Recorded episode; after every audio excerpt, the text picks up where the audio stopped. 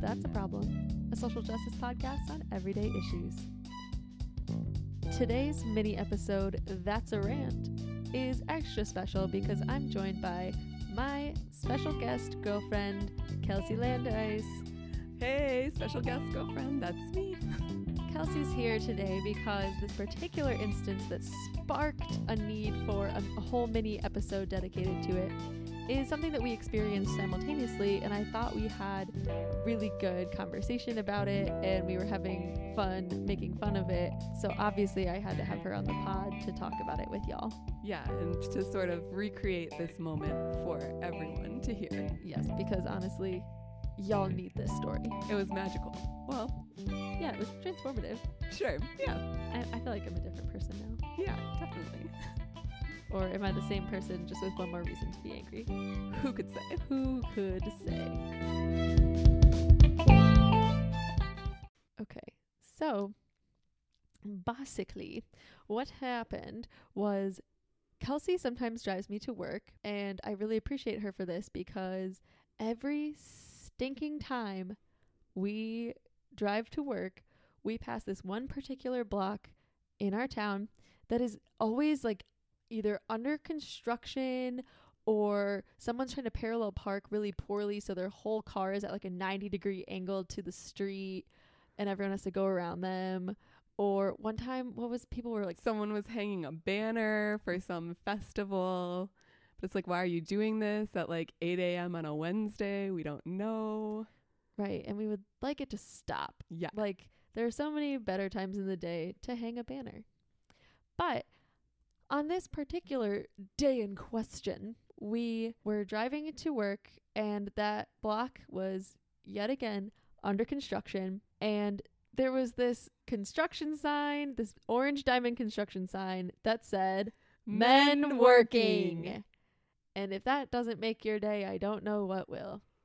It was a highlight for me personally. we were like going off about it right away of course Yeah. Why is it men working? Why can't it be women working? where are the non-binary employees what are they doing How do they feel about this sign? right where's the inclusion for workers who are not men Right. Doing construction or whatever.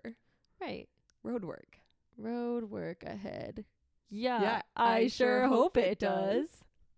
that's a vine if you didn't know yeah and so it just it made us really angry and we started coming up with all of these other ways that you can convey the same message without using such gendered language that excludes women and non-binary folks People working. Folks at work. work zone Yeah, that was my favorite. my favorite is just we working We working. Yeah we working You could do it. You didn't even have to do the ing. You could just do in apostrophe. We work in. right saves you characters it's succinct It's casual. it's an alliteration people love that Yeah. folks can take pictures with it Maybe like a girl band could write a song about it. right it'll be the new work from home Exactly. I knew you knew where I was going. oh yeah The sequel to Work from Home. We working. We work in. i hope that catches on Yeah, you heard it here first. right it's us but anyway all of that aside all of that rage aside we have a few takeaway points we want to leave you with today regarding the nature of that sign the biggest one being think critically about how you use language and how your use of language might be not as gender inclusive as it could be Yeah, I think that's a big one. Because okay this is a really important point we know that words matter Yes. And we know that the way that we use words has power. That's why there are so many words that, you know, we have all these different um, transformations of our language that allow us to say things like Latinx instead of Latino or Latina and things like that. Yeah, and there's a lot of care and thought giving to words used in the context of social movements, whether you're talking about someone who's pro choice or, you know, pro life as the like sort of anti abortion, like label. These words shape how you think about things and, and your opinion of them. So and really how you think about the world as a whole. So it's not just a little thing, it's a big thing. Yeah, it is. And speaking of gender inclusivity in language, a big celebratory point in recent news is that they was recently added to the Merriam Webster dictionary as a gender neutral pronoun option for folks. Yeah, and I think that was kind of a big moment because one of the big arguments against using they as a singular pronoun was well, it's not in the dictionary that way. I'm trying to speak proper English or correct English, and therefore I am prohibited from using singular they. And now that argument has been officially eliminated. It is in the dictionary. So you're just an asshole. Right. Exactly. And you were an asshole before, but now there's one less excuse Right. you can make for the yourself. fig leaf has been removed. The dictionary fig leaf has been removed. The dictionary exactly. fig leaf has been removed and you are just a dick Yep. if you are not incorporating singular they into your lexicon, especially if you know a non-binary person. Right. Mm. Even if you don't, but especially if you do. Yeah, and what something that I've tried to make a habit of is not gendering people I don't know. So using they as sort of a default instead of an exception has been really helpful in making that come more easily for me and making it feel more natural as a part of my everyday vocabulary. If you don't know someone, they is a great multi all purpose pronoun to use. Yeah, and there's literally no harm in using they instead of gendering your Right. language. Absolutely not. And so talking about dictionaries and talking about they being added to the dictionary as official and making it quote unquote official, even though it was official before, but the dictionary does have a certain degree of power about this. I actually really like the way that you, Kelsey, talk about the dictionary and kind of your perspective on it that was new to me when I heard it from you, but I think makes a lot of sense. Yeah, and this was something that first came to my attention, I'm sure, in a college English class where uh, some professor brought up that the function of a dictionary is really not to be prescriptive. A lot of people think of it as this dictionary is here to tell me how I'm supposed to use words, what I can and cannot say. If it's not in the dictionary, that was the argument about they. If it's not in the dictionary, I can't use it in that way. But that's not really the way that language works. Language sort of evolves based on utility and based on need. So, what a dictionary really does is it describes the way that people are already using language. It's a descriptive tool. A really easy example of that, aside from they, would be the word Google did not exist as a verb in its current form until a few years ago, but that became sort of necessary as people used it as an all purpose verb for anytime you're using a search engine to look something up on the internet, no matter what search engine it is, you're Googling it. So, you know, if a dictionary was truly prescriptive only, then Google would not be allowed to be a word. But that's not the way language works, and that's not the way dictionaries work. Yeah, and I think that that is so cool because it allows us to again think critically about how we can be more progressive with our language and know that we could be on the forefront of changing the way that society talks about and thinks about issues. Right. Yeah. And I think that is something you should not feel constrained or held back by language. The English language is the only language I can really speak to, but it is sort of flexible in terms of what however you want to use a word if other people understand you, that's the only thing that matters. So, if I say they and you understand me saying they, then it doesn't matter whether it's in the dictionary or not. The number one priority is respecting someone's identity is way more important than upholding some sort of non-existent grammatical or, or linguistic rule. So that's something to keep in mind because I think people do get anxious and it is like a class related thing about am I using language correctly? Right, right. Because we use that.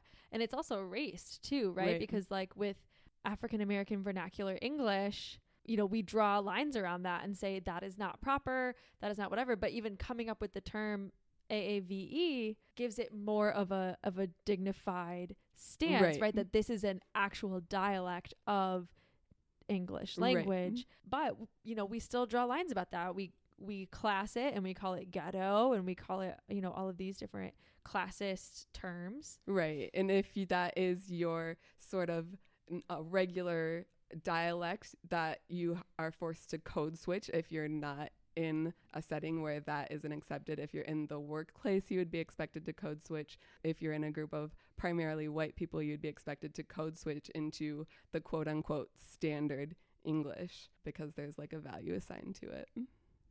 Right, right. And you don't want to be further marginalized in that space because you use a different, although equally valid version of spoken language Right. that still allows you to be understood. Right. It makes me angry.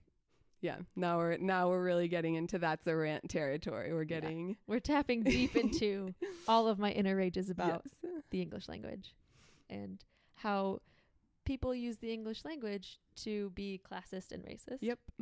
and gender exclusionary. Yep. which brings us back. So now I really want us to take time. Um, we have some suggestions and some action steps prepared for y'all that we want to share, as well as some recommendations. So we're going to start with action steps. Yeah. So the overarching theme is to be mindful of your language and who you're including and excluding with your language. So one action step is related to something that I come across a lot in my everyday life, which is work emails that begin with the salutation, Hey ladies, which are like the bane of my existence because that greeting is making a huge assumption that everyone in the group that you're addressing identifies as a lady. Which, you know, you don't know that. You can't make that assumption. And why you don't need to. There are so many other greetings that don't require any gendering. So if you're writing an email to any group of people, think about whether you really want to start it with the salutation, hey ladies. And that never happens if the group is all men, right? It's never like, What up, my dudes? hello, hello, gentlemen. right, right. But Does it's just it? become, Maybe. I guess I wouldn't have gotten an email like that. But Right, but the point is, is that like ladies has become this cutesy little like, hey ladies, like we're having a ladies' night. We're doing like we're hanging out with our gal pals. Like uh, it's just be it's become this like kind of very feminine, but still acceptable greeting for a group of women. yeah. And I think it's a way to sort of uh, signify that you're not taking yourself that seriously, right? We're just ladies. We it's just, just want to have fun. casual, like yeah. Which like I don't want to prescribe what you're doing in your social life and in your free time like if you and all of your gal pals do want to send each other hey ladies emails like do that all day long. I support it. Reclaim ladies. We're all empowered. But I would question whether it's ever appropriate to use in a professional environment. And I would make a strong case that it's it's not that appropriate to use in a workplace environment because of the reasons you just described, right? That you are making a huge assumption and you are forcing anyone who exists outside of that identity to either have to do the work to correct you Right. and then deal with your emotions about being corrected or force them to just accept being called and then being included in a group of people addressed as ladies. Right. And yeah, I think not only should we be mindful about how we're using our language, but actively seek opportunities to correct our language in favor of more progressive Right. and More inclusive, inclusive. terms. Yeah. Yeah. I think that's a really good one, Kels. Thank you. You're so smart. Thanks. Ditto. Wow. And did you want to share our next suggestion and action step? You had a lot of good ones. I had I'm I was full of great ideas. So my other action step is again to be mindful of language in a more general way when you're talking about professions and ge- using a, a gender inclusive word for professions instead of gender exclusive words. So saying firefighter instead of fireman or mail carrier instead of postman or server instead of waiter or waitress and just you know a lot of the gendered words like waitress and waiter um, and even actress to a certain degree are like you know falling out of use um, but to just be mindful of that and there's no reason to ever need to gender a profession it's just a person doing their job and their gender doesn't really have anything to do with it Right. And Kels, let me ask you, what if I come across a profession that I don't know how to present as gender neutral? What should I do? Google it that's a great idea The internet is a wealth, folks. There are so many resources of people talking about being gender inclusive and how to do that. yeah I'm sure that you're not the first person to think about, hmm, I wonder if there's a gender neutral way to say this. I guarantee you somebody has already done it and put it all over the internet for you. yeah and if not then that's your chance to be an innovator Ooh. We just talked about how language is flexible. So, you know, brainstorm with your friends. How do we want to say this in a gender inclusive way? Right. And not only that, we used Google as a verb, which, as you pointed out, is an innovation in Right. language itself. Yeah. Yeah. And so, kind of my my transition point here is to look for opportunities to celebrate non-binary voices um, in your communities, on social media, wherever, um, because they have important voices and they're often not in the center of media attention but they have really important things to say and can help us stay accountable to our goal of being more gender inclusive with our language. So, one place to start that's really accessible is following Jonathan Van Ness on social media. He recently came out as non binary, and that was uh, kind of a, a big deal that he was stepping into that space. And also pointing out that just because he is non binary doesn't mean that he uses they them pronouns, which is also an important point.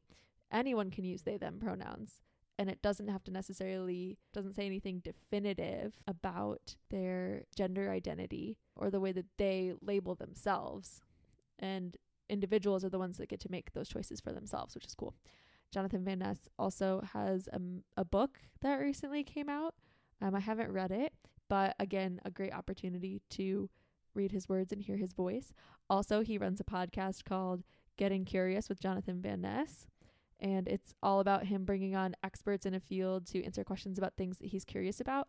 I find it charming and delightful. Yeah, so I think that, you know, there are so many other folks that we could celebrate in this time. I'm starting with Jonathan Van Ness, like I said, because he is really popular right now, and that makes him very accessible to folks if you're, you know, not in the habit of of engaging in these kinds of gender inclusive conversations. Yeah. Everyone loves Queer Eye. Everyone loves Jonathan. If you don't, that's a separate conversation. That's It's a separate It's rant fine. episode. Yeah. We don't have to talk about that. Um, I also have a recommendation for uh, someone I think would be great to follow on these issues, especially if you are a science fiction fan or a reader of any kind, or I guess if you like sci fi movies, anything in that genre. So, my recommendation would be the author Annalee Newitz, who is a sci-fi author who's non-binary, and they have a new sci-fi book that just came out called "The Future of Another Timeline," which is about feminist time travelers. If that sounds like something that would be up your alley, I guarantee it is. It's a great book. They also have another sci-fi book about gender and robots that's also a delight, and a podcast called all our opinions are correct um, about sci-fi in general as a tool for getting into uh, conversations about the state of the world as it is. So um, that's really interesting. Interesting if you um, like science fiction. Um, Annalee Newitz is a great follow on Twitter. So that would be my rec. They also were a founder of the website IO9, which is uh, one of the sort of cutting edge websites about science fiction back in the day that was sort of my gateway to science fiction in a broader sense and thinking critically about the issues that are presented in a lot of science fiction as metaphors for issues in the current state in the current world that we do live in. So that's another endorsement as well. That's an awesome recommendation and Thanks. endorsement from you. Thank you. Yeah. Well, I think that's a wrap on this rant. Woohoo! We'll catch you next time. Bye. There was a huge orange diamond construction sign that said men. At work. No, I really wanted to say. Oh. A sign that said men. at wo- no, it says men. Who are you? I'm just thinking about the song Down Under. okay, okay, I'm ready.